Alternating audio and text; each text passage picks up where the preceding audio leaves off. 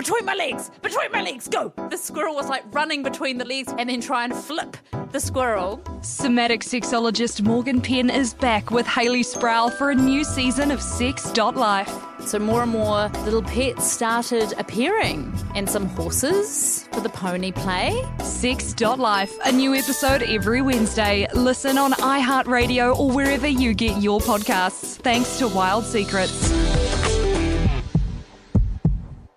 So the ICC World Test Championship final starts tonight at 9:30 p.m. Our greatest chance at cricketing glory, and on the line we have former Black Caps coach Mike Hesson. Mike, firstly, uh, I, am told Gary Stead hasn't selected his his final eleven yet.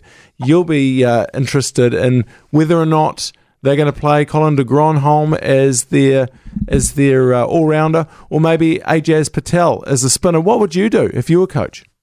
Well, I think I'd wait for the rain to stop. To be honest, I think um, you've got to know the the length of time. You've probably got to understand, you know, how many breaks you're going to have over those five days. Uh, so therefore, you can assess, I guess, how much um, you know deterioration the pitch might have, whether it's going to be undercovers at times throughout the whole Test match. If it is, then that probably brings Colin de Grandhomme into the mix a little bit more. Player for player, Mike Hesson, how do we stack up against the Indians?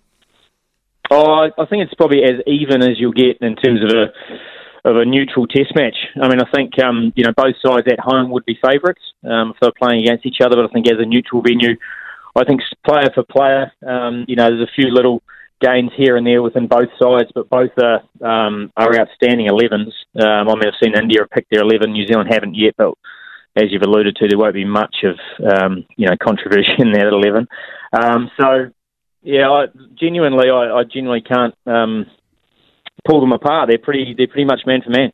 What's the thing that concerns you most um, in that Indian bowling lineup? Is it is it the seam attack? Is it is it the accuracy of Shami and, and Sharma, and then the the pace and, and bounce of Bumrah, or is it the spin of Ashwin and Jadeja?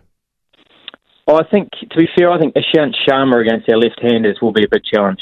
Um, I think he's, you know, we've obviously got two at the top. Ishant Sharma is a specialist against left-handers. Uh, with the Duke's ball, he can go from both over and around the wicket. Um, you know, get it to, to shape away. He, he's actually got the other one now that can come back. So I think he'll be the biggest challenge. Bumrah, you know, New Zealand guys, have the test team hasn't faced Bumrah a lot. Certainly not with a ball that does anything. Um, so that will be a, you know, that'll be a big challenge. Um, Shami's, yeah, he's skitty. Um, and I guess those those Indian spinners, as I said, if, if the game does go into a fifth or potentially a sixth day, um, and you know those wickets do do turn, um, you know they do break up a little bit, or certainly dry out. So that accuracy of those two Indian spinners, Ashwin and Jadeja, you know could be a challenge if the Test match goes that long. Where do you see the weaknesses in the uh, Indian lineup? Where are the weaknesses that you think we can exploit with our swing bowling? Exactly that. I think if we can get it to swing, um, then I think the fact that they play the first line and then and then follow the ball with their hands um, means they can get beaten on both sides of the bat. So I think um, you know if the ball swings in Southampton, which it normally does with that cross breeze, then uh, you're always in the game. Um, and the fact that the Duke's ball will always swing, I think it, it means that that New Zealand bowling attack will never be out of the game. So I think that's the that's the thing we've got to make sure we keep doing is, is keep getting the ball swinging. Now, Mike Hesson, we're a nation of 5 million. Uh, they're a nation of 1.4 billion. How is it even possible that we have the depth to put up a team that, as you say, is even Stevens? Well, look, we've done it different ways, haven't we? Um, and I mean, I think, you know, it's the two best teams over the last eight, nine years, so it's pretty fitting that they're playing the, the World Cup final. But I think we do it differently. They obviously do it in terms of just high volume of runs and they can churn guys um, in and out of the side when they're flying.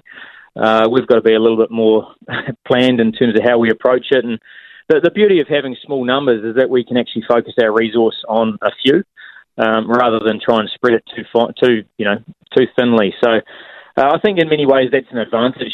You know, we've we don't have um, too many blokes in the you know far corners of Te Anau that are you know pushing for the Black Caps. You know, so we, we know who all our good players are. Um, so therefore we can. Uh, you know, we can focus our resource on them, whereas India are always sort of searching for the next big thing. With Devon Conway coming into the team, Mike Hesson, uh, opening the batting with Tom Latham, looking at that lineup with uh, Conway and Latham, and then Williamson, and then Taylor, and then Nichols, and then Watling with the experience, and then that bowling lineup. Is that the best, most balanced New Zealand side that you've ever seen? Yeah, I think so. I don't think you can go past that. I mean, you look at, you know, stats are, you know, stats don't lie over a period of time. Um, you know, the, we've got four or five, or potentially going to be six guys that are averaging over 40 in Test cricket. Um, you know, we, we struggle to have, many times we've struggled to have one, let alone two. Um, and we've got six of them from a, a, top six point of view. They all bat a little bit differently, um, good mixtures of left and right. I just think it's a really nice, balanced top six. And from a bowling point of view, um, you know, we were talking off air, they all do something different. You know, we've got two amazing swing bowlers. Jamieson can take the new rock if need be. Um, you know, Wagner loves any chance of it is swinging, and then you've got blokes when the ball's old, they can deal with it. Um, and if it seams de Grandhomme's probably the best in the business, um, you know, bowls at that lower lower pace, but if the ball seams off the straight, uh, we saw how he, uh, you know, attacked India and even Pakistan in New Zealand conditions. So he offers another point of difference. And obviously, Ajaz Patel's, you know, bowling beautifully at the moment. He's not a, he's no Dan Vettori, but um, he's a you know he's a very fine bowler himself.